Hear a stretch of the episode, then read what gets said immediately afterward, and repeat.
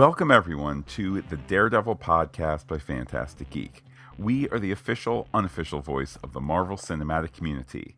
My name is Matt, and joining me is a guy so dedicated to the show that he'll prepare to rehearse a fight scene all day just to get it done in one take.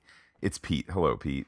Hello, Matt. Hello, everybody. Here today to talk to you about the Daredevil Season 3 panel at the recently concluded New York Comic Con.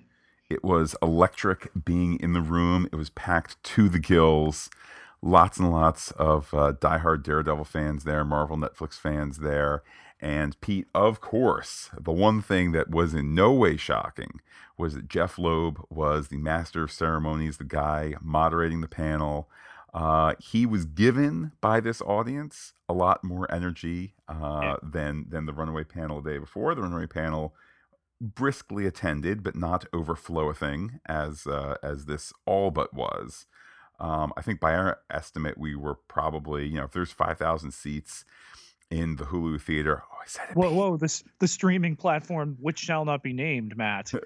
theater, which uh, housed uh, Marvel's Hulu's, uh, sorry, Marvel's Netflix's The Marvel Netflix uh, Daredevil. Um, if every last seat wasn't taken, that was only because of the 5,000, there were 150, whatever it is. It was difficult seeing that far back in the corners to see where there were empty seats. And uh, everyone there ready for uh, for Jeph Loeb and Daredevil. Yeah, we talk uh, throughout the Phantastic Geek family of podcasts, and Marvel TV acknowledges the same that Agents of S.H.I.E.L.D. is the mothership. But damn if Daredevil isn't OG Netflix 1A. That is a great way uh, to look at it. And that really, you know, it is, of course, chronologically what kicked off Marvel Netflix, but also it really feels like home in a way, Pete, that may be the last Marvel Netflix show that we watched, which, you know, was a bit more we with its smaller episode order. Uh, you know, that, that was good. Daredevil is great. It is, and uh, it's funny to think, though it has been since the spring of 2016 that we've had a new season of Daredevil. Let that one sink in for a minute. You know, we had the the initial season in um, in spring April of uh, 2015. We got the second season a year later, uh, which has been the the quickest one season followed another on Netflix, and no other show has has matched that. And then we had Defenders uh, a year ago, August. So um, Charlie Cox and company, they've done and put out a show for Daredevil essentially um, every year. You count Defenders as you know a, a Daredevil uh, joint. So, you know, 15, 16, 17, and now we're getting the 18. But there just seems a renewed vigor with everything that we saw uh, from the energy in the room and a lot of love for Old Hornhead. Yeah, and I think certainly a lot of it has to do with the comic foundation that the show is on. It's just so rich with the potential for you know, for romance across the different characters and all that Catholic guilt and what is right and what is wrong and the the tough, you know, and rough life in Hell's Kitchen where maybe and I don't mean to overly belabor the point, but you know, maybe an Iron Fist just just by the way it is set up from the comics, he's super rich, he does, you know, karate all around town is maybe a little less evocative, but you know, nonetheless, Daredevil has that has that comic foundation. Then you add to it this fantastic cast, perfectly placed, every single last person. And as you say, Pete, we saw a cast that had now completed uh, close to 50 episodes in the shoes of their respective characters, depending on how many episodes, uh, you know, some of your supporting characters was in uh, was in Defenders. Uh, I mean, it's just they know these characters in and out, backward and forward. They do. Luke Cage season two uh, took us over 100 episodes of uh, Marvel Netflix, which is, you know, you, you think of that number and then you sit and you count all the shows and you're like, yeah, yeah, they're they're over that. Um, but you know, with a with a 13 episode season coming for season three, that's been confirmed for us now for Daredevil. You know, yeah, to think that these characters have been doing this, some of them you know, over that amount. We we've not heard if uh, Rosario Dawson returns for this season. We do know she was very very in demand for pilot season, um, which would have been approximately when they were winding up shooting. Uh, so it remains to be seen. But um, you know, Jeph Loeb comes out and does his customary chant shtick what what was this one, Matt? This was Daredevil and uh, Fisk. Uh, I believe yes, because I remember it striking my mind like Fisk is not a great word to say as a chant, um, but it was Daredevil and Fisk. Um, Pete, part of me thinks that he learned after the season one Runaways panel, where one group was going to be uh, Hulu, and he said, "What is it again?" And somebody yelled, "Netflix." It crossed my mind that, like, though the Jeph Loeb shtick is by and large the same structure, and the way he runs a panel is by and large the same, I will mention Pete. We've never seen a stinker panel out of him. So for as much no. as we kind of jest a bit that it's the same format, it's it's also a format that works time and time again. But to my ears, he has not asked an audience to say the name of the network ever again after yeah. somebody you know took a jab at at what is a competitor to Hulu. So yes, it was Daredevil and Fisk.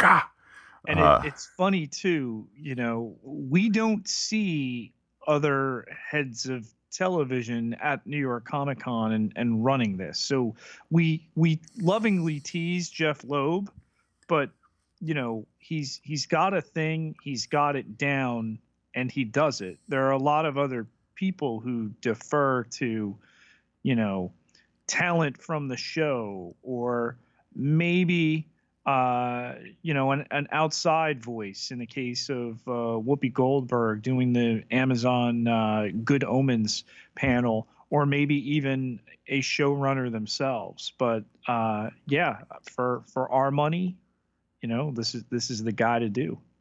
And you know what? I mean, in this podcast, we're talking about his shtick. We talked about it on Runaways yesterday. One thing that we didn't touch on yesterday, but that he does every single time, is he names people that he wants to thank. And yeah. as as somebody who's part of the great unwashed sitting there in the audience, does that mean a whole lot to me? I mean, no. I mean, he's naming, you know, Ted at Netflix. Uh, yeah, that's that's you know the, one of the head people there, and you know, and, and whatnot. He's naming the big and wigs. the fabulous Susie.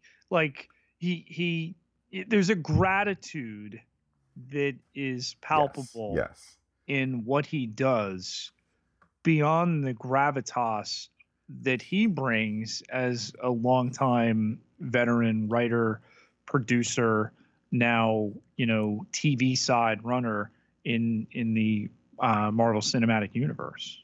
And I mean, look, I might not know who the tireless, you know, the the the tireless Janie is, but darn it, when my season of Marvel's blank is not up to snuff, you know, we're the first ones to talk about that on the podcast. And the flip side is if the tireless Janie, you know, is, is working late a couple nights to help make sure that uh, another Inhumans doesn't happen again or that sort of thing, you know it's worth it for everybody. And it really i think that for, for, him to pull the veil back ever so slightly and to name these people some of whom are there others of whom are watching others of whom are going to have assistants tell them oh Jeph loeb thanked you. It, it it's just this notion of no detail too small to get things right. Yeah and uh, as was evident as we start in making the uh, the steps into the panel and then it was oh wait hang on uh, minor misfire here. Uh, we got something to show you. And then he heads back, and they treated us to a Marvel uh, Netflix collection sizzle reel of largely existing uh, shows. You had all your Defender shows. You had uh, the Punisher as well, which got the loudest cheers. Um, in the uh, in the theater there at MSG, and then uh, you know um, Jeph acknowledged, "Oh yeah, you were supposed to see that before I came out." Hey, it's all good. Uh, I will say this about the Punisher. I think most of the people there assembled a have seen Punisher, and b probably part of the reason it got applause was because last year the Punisher uh, yeah. panel got canceled. It was uh, you know too close after what unfortunately was the latest shooting that at the time the uh, the Las Vegas uh, massacre which occurred. They made the right decision, the right PR decision. I think just kind of the right emotional decision to not hold a panel about a guy who, at least on the surface, goes around you know shooting people for 13 episodes.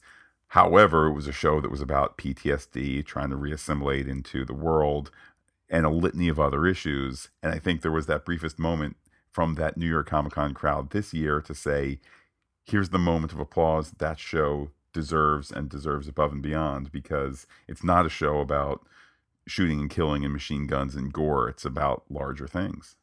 Yeah, and if only they finally get their due outside of you know the window of a tragedy like that. Um, you know, shame they couldn't somehow figure out time in the schedule to uh, to have a panel for them yet. But you also don't want to overshadow your other shows that are further in the pipeline, as it were. But uh, it was at this point, Matt, that uh, Jeph Loeb introduced a new showrunner, where we heard that before, uh, for Daredevil in season three in Erik Oleson.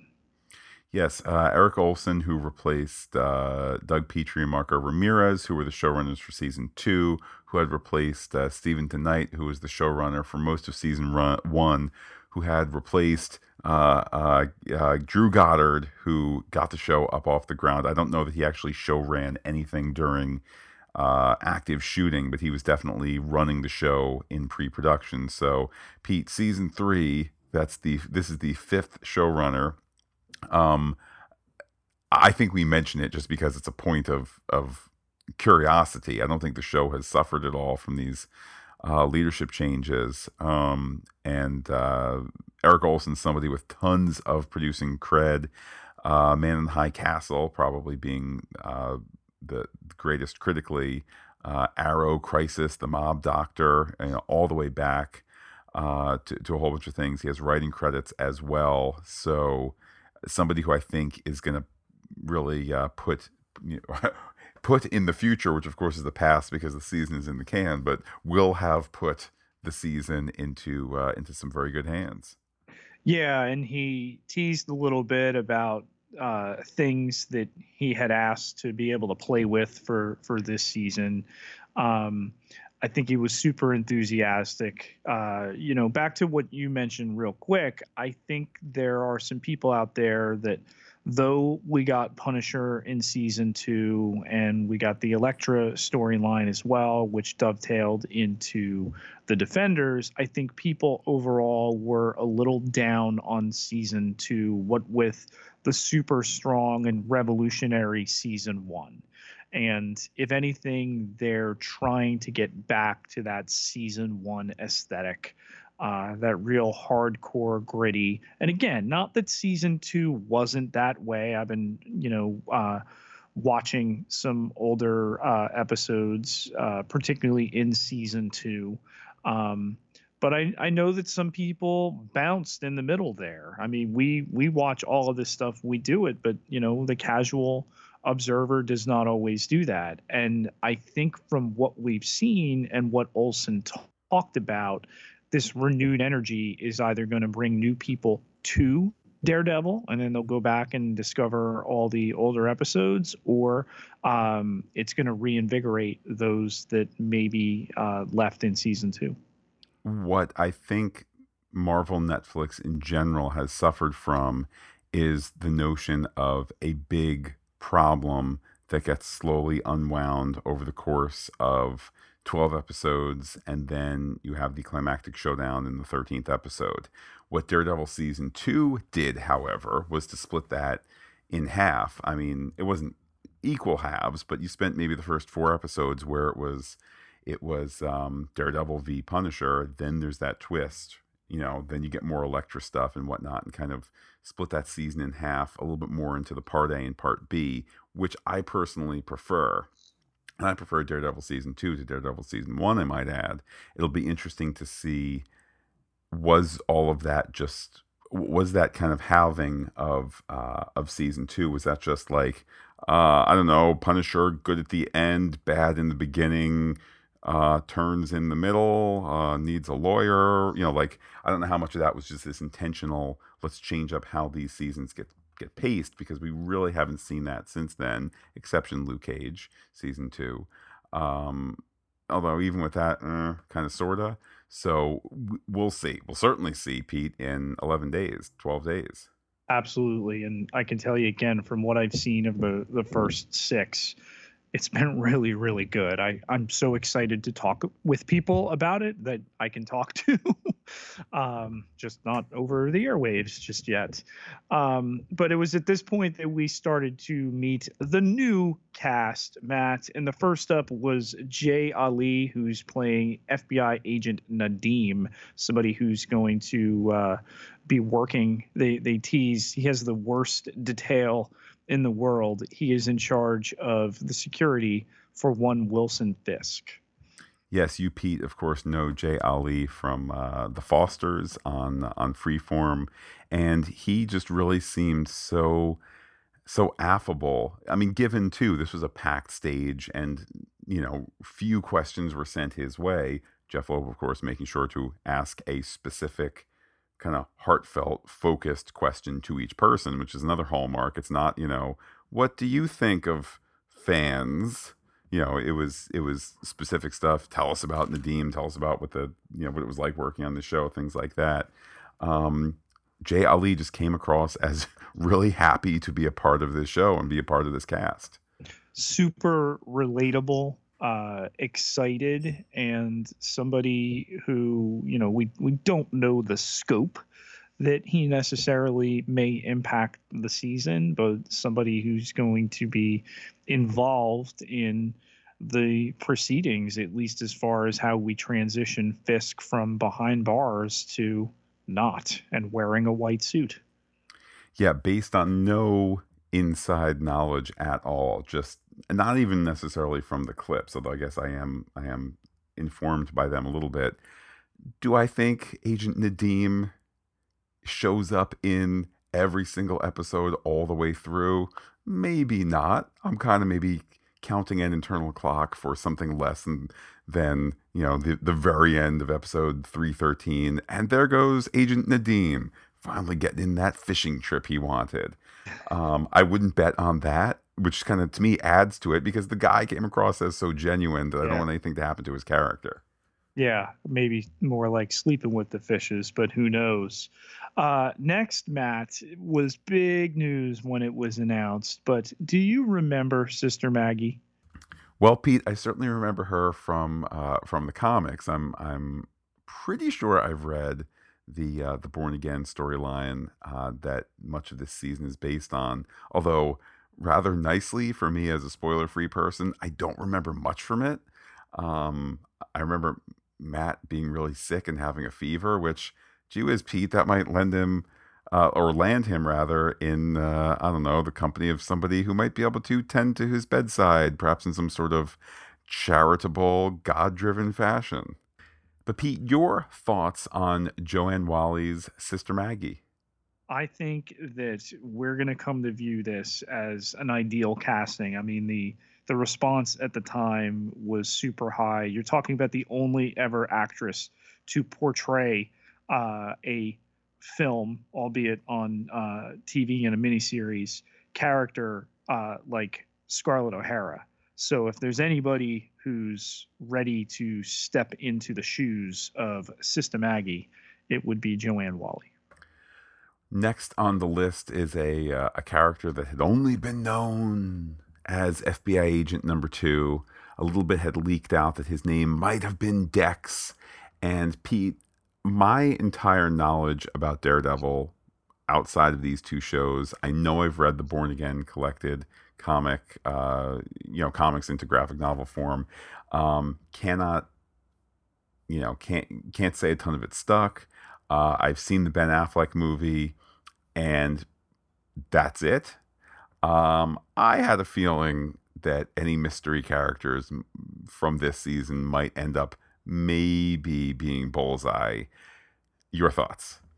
Yeah, um, it had been kicked around for a while whether this would happen. Um, and once the maybe 20 minute subterfuge was dropped, you know, um, Jeph Loeb introduces him first as FBI agent number two. And the minute I had seen that in the casting, I'm like, ain't ain't no way we're getting Wilson Bethel to play somebody who doesn't get a name. And then um, Loeb is using the nickname Dex, which of course comes from Benjamin Poindexter.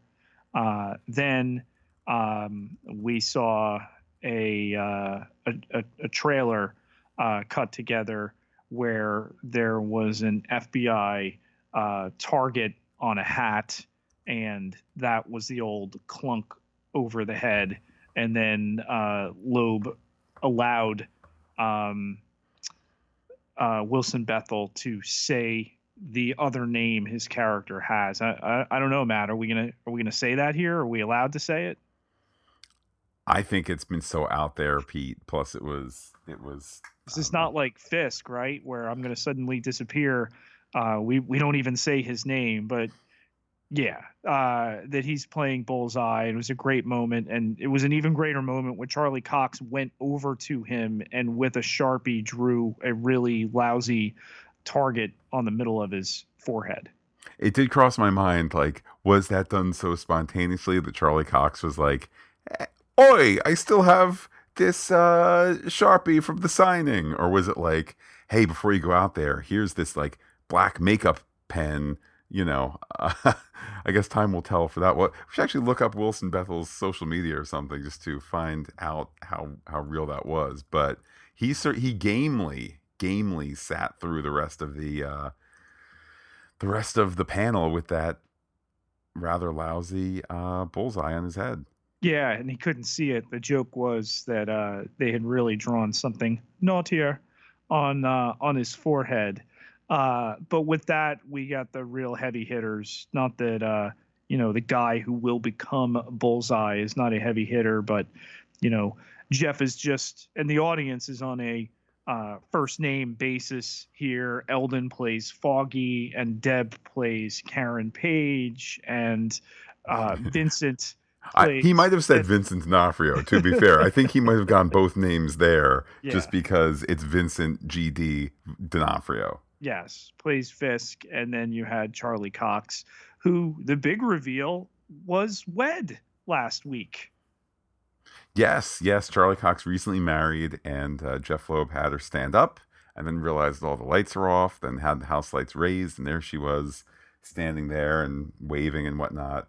Um, in Pete, the the section that Marvel guests could sit in for just in that panel, which somebody on uh, Twitter was really upset that there were some seats that, you know, the company that paid to bring everybody to this panel and or contractually required them or whatever. I'm sure I'm sure Marvel paid and Netflix paid for hotels and all that. Yeah. Then had the audacity to have, you know, lighting guy who did electricity and boom mic operator who made sure the sound was good. What? He gets a seat in there and I don't get as good a seat? Uh, well, let's let's contextualize this. So the the panel, the uh, the theater there at MSG was completely full. This after we were in two panels on Friday that were not full. One of which was a Marvel panel. Okay, uh, and we had been there before doors opened Friday. Saturday, we got there immediately after they opened, and um, I would say that the Good Omens panel was probably very close to full. Uh, certainly, the the Spider-Man into the Spider-Verse one was, um, and you can expect for these larger household name TV shows and uh, film properties to saunter into the panel minutes before. So they were queuing people outside MSG, and some people were losing their minds um, at the NYCC lines, the the Twitter account that lets people know whether um, a, a, panel, uh, a theater, uh, a venue is full, if there's still space.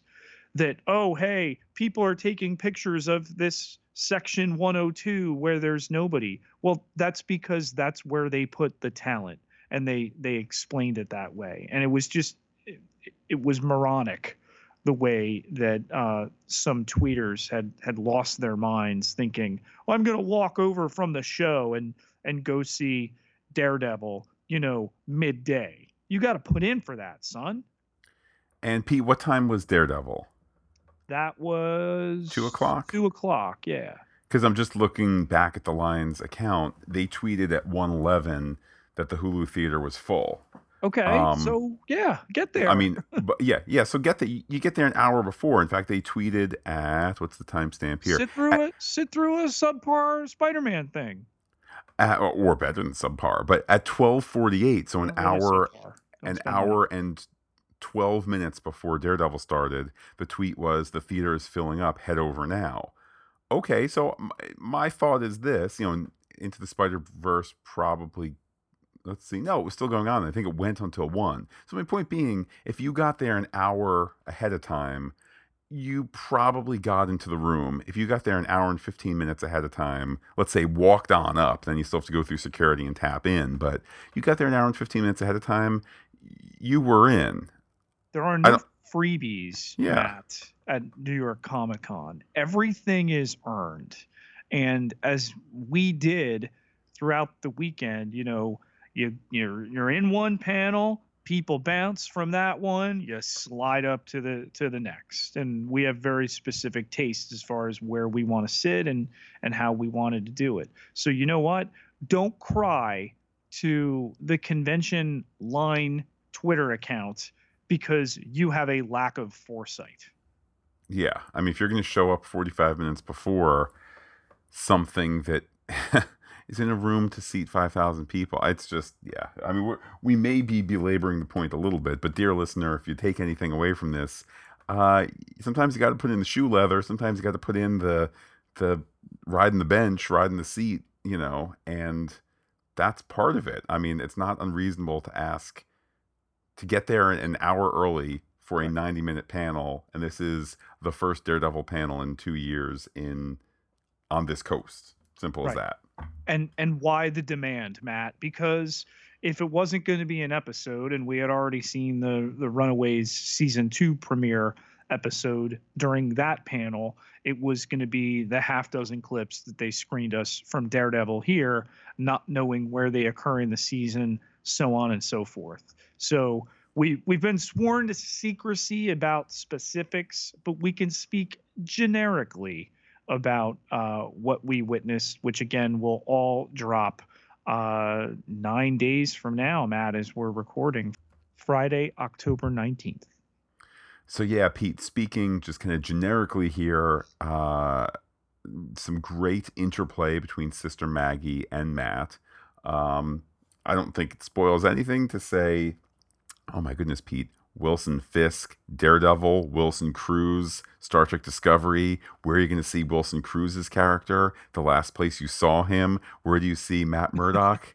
the last place the you last saw place him. You saw him with a, with nuns, um, and it's it's not a school bus. But um, I particularly dug the toughness that I saw. We don't tend to think of nuns as being tough. And this is a Hell's Kitchen nun. Uh, she doesn't take any guff. You can't really. And uh, I I really enjoy the portrayal we've seen thus far out of uh, Joanne Whalley. You think of the strength that Joanne Whalley has demonstrated in her long career. Uh, probably for many people listening, they remember her best as Sorsha in Willow uh, Willow itself, a soft remake of uh, Lord of the Rings meets Star Wars. But I digress.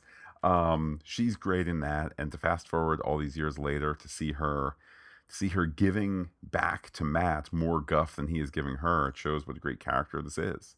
Yeah, we saw a scene, um, which I was actually thinking about beforehand. Uh, you know, it, it, it's about time, but we're going to get to meet some of uh, Foggy's family. Yeah, and what was nice is they showed us the clip, which was primarily a Foggy Karen moment.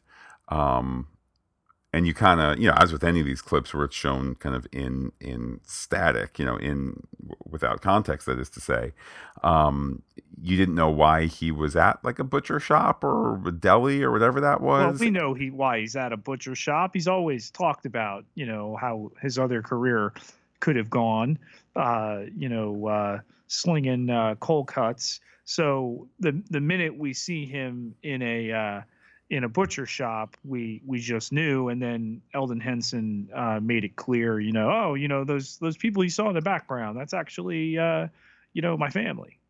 His, his screen family. his his screen family, though he did say the actor who mm-hmm. plays his brother looks like his real brother. Like, so yeah, uh, good casting there. Uh, we also had teased for us, Pete, but not shown. So this is still at least virgin turf for me. Some of the Karen Page backstory.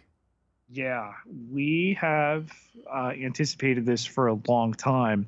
Um, not teased or anything like that. You know, you, you think back to her murder of Wesley and, you know, how she's uh, really kind of internalized that over the past couple of seasons. And now you have this meteoric rise as a reporter with, you know, little formal training. And uh, I think it only makes story sense to dig into her character the, the closest we've ever gotten is the idea that Ben Urich was doing research and compiled a file on her, and then um, Ellison has read it and he had it, but he he pushed it aside. You know that stuff doesn't mean anything to him, and uh, you know let her go to work it is doubtless a smart move to dig into the past of these characters, into their familial connections and whatnot.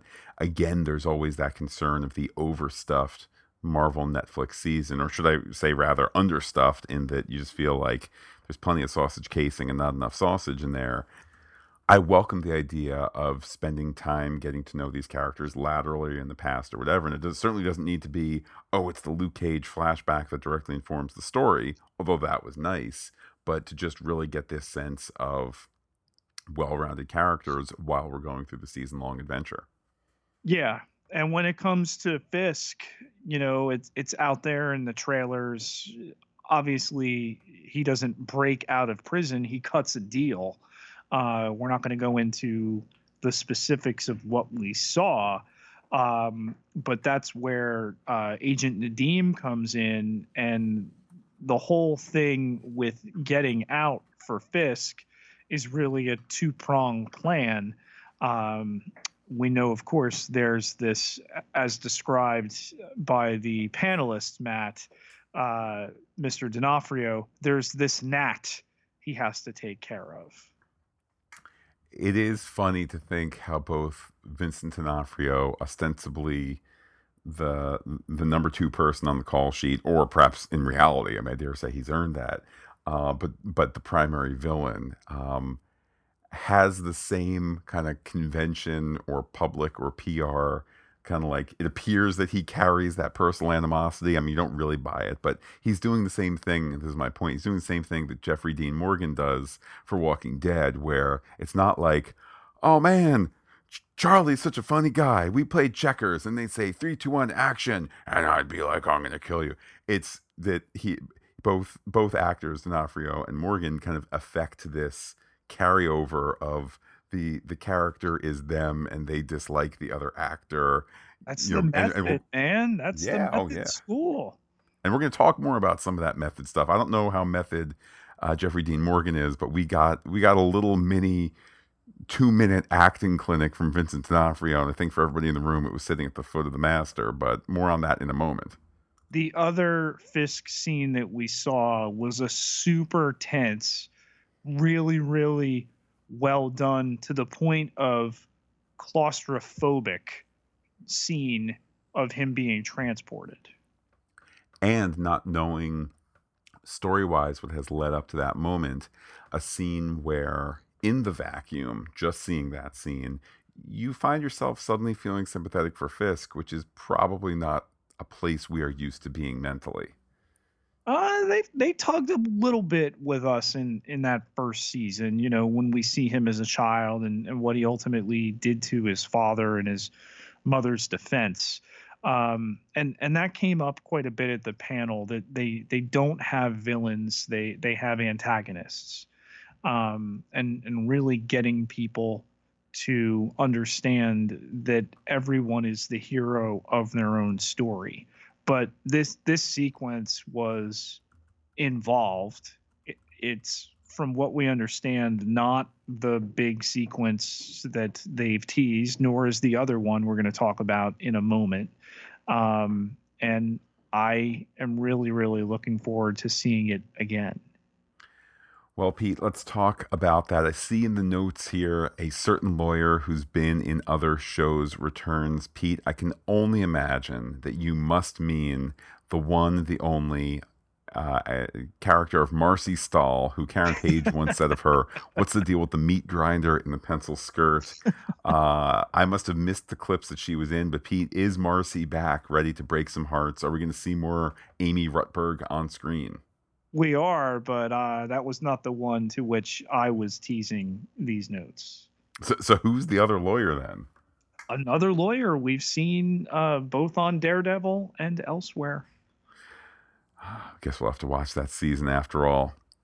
Um, we also had Oleson tease one uh, big fight that was a big one take fight uh, in the ilk of trying to mimic the uh, the the the one take fight, the hallway fight from season one. He kind of mentioned in passing. Whoa, whoa, whoa! Uh, He's he said they outdid it. There was no mentioning in passage.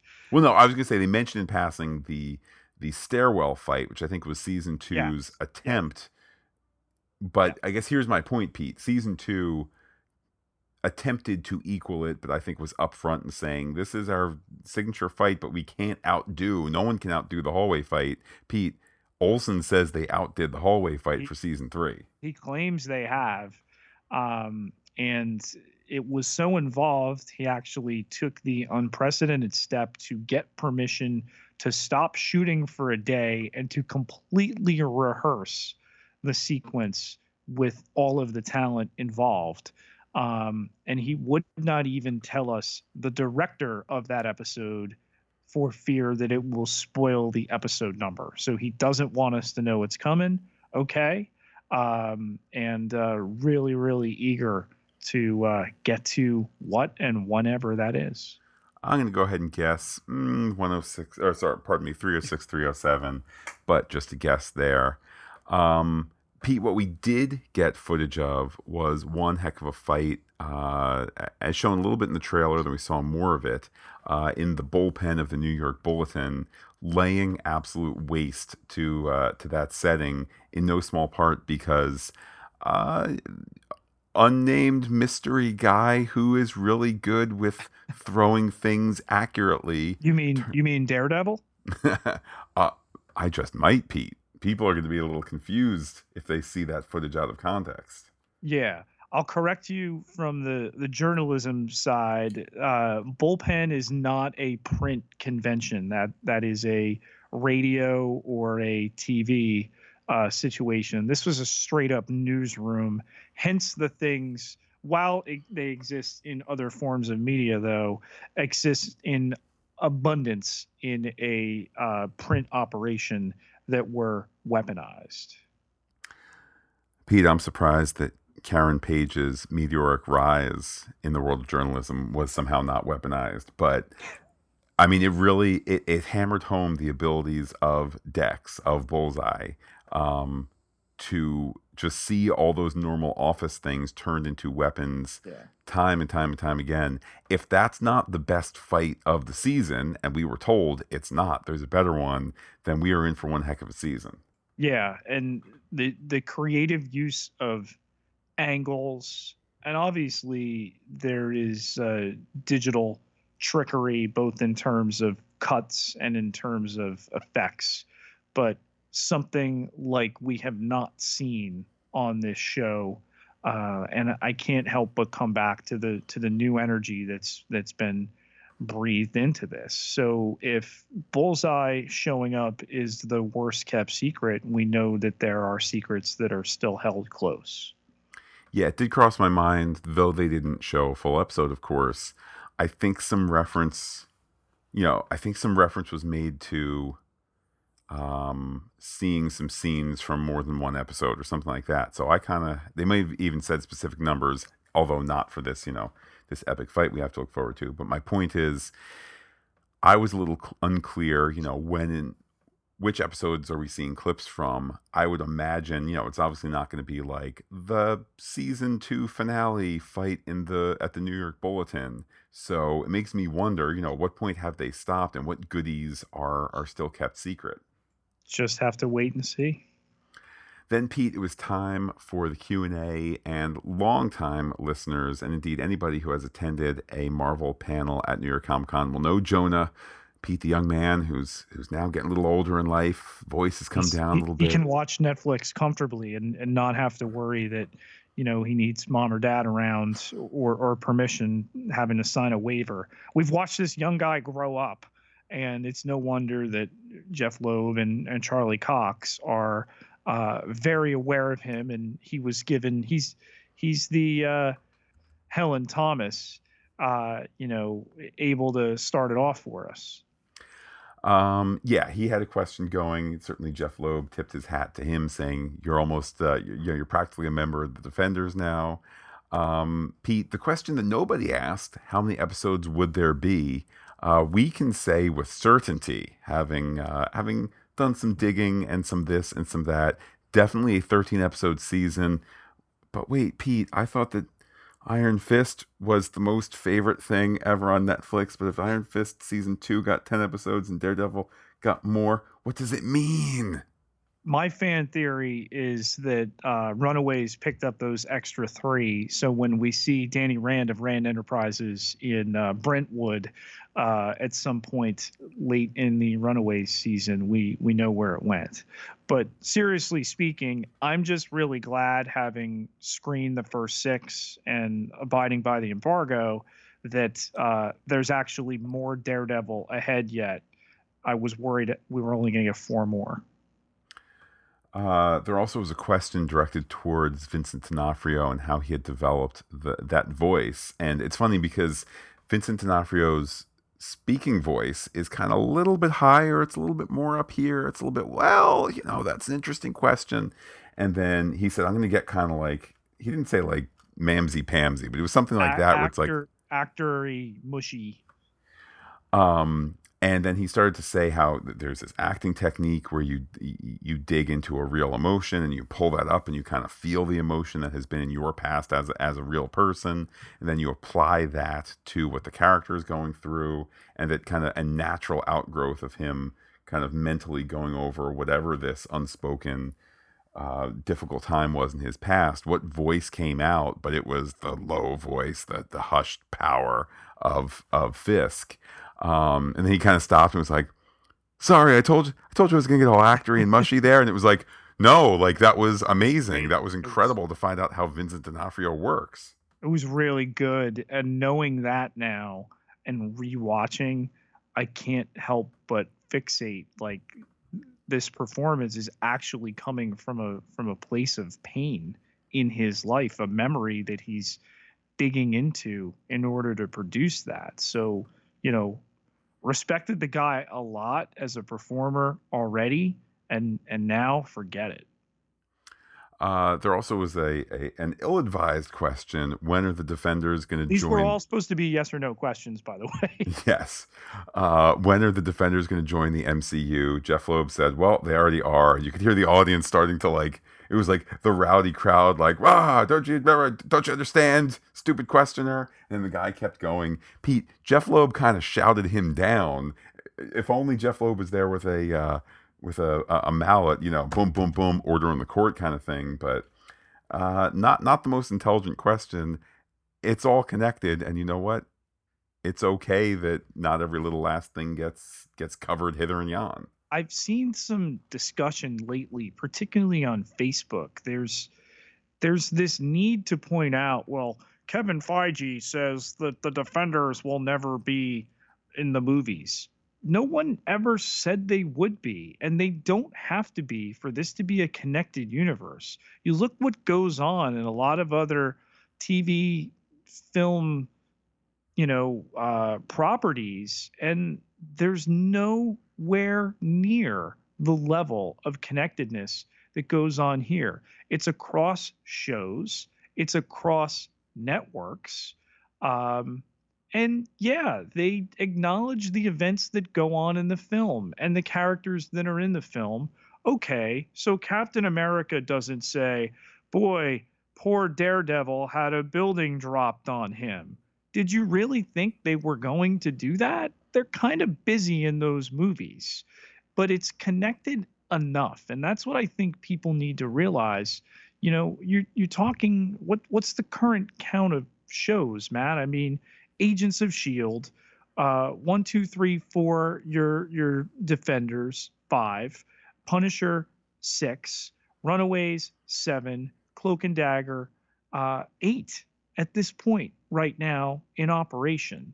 So, you know, when when we can watch an episode the same week of Cloak and Dagger and then Luke Cage, where a uh, you know volley is sent back and forth about, hey, there's this detective who came to New Orleans from Harlem. I'm to tell you about my friend Misty Knight in Harlem. And then we get a reference on Luke Cage about a uh, cop who went from Harlem to New Orleans. So, you know, it it is all connected. It's just not constantly connected in the way that some people have unrealistic expectations. And also, I mean, you look at the comics, yes, there's crossover, but it's not like you're reading the pages of Fantastic Four and they're like, oh my goodness, can you believe that black suit Spider Man has? We're going to spend the next four pages talking about that. You know, if there's the need for Reed Richards to use a sonic uh, beam to get the symbiote off Spider Man, fine. Otherwise, everybody kind of stays in their own corners to a large degree, which is also kind of how life works. You know, we're all yeah. tied into the news and this and that, but you know,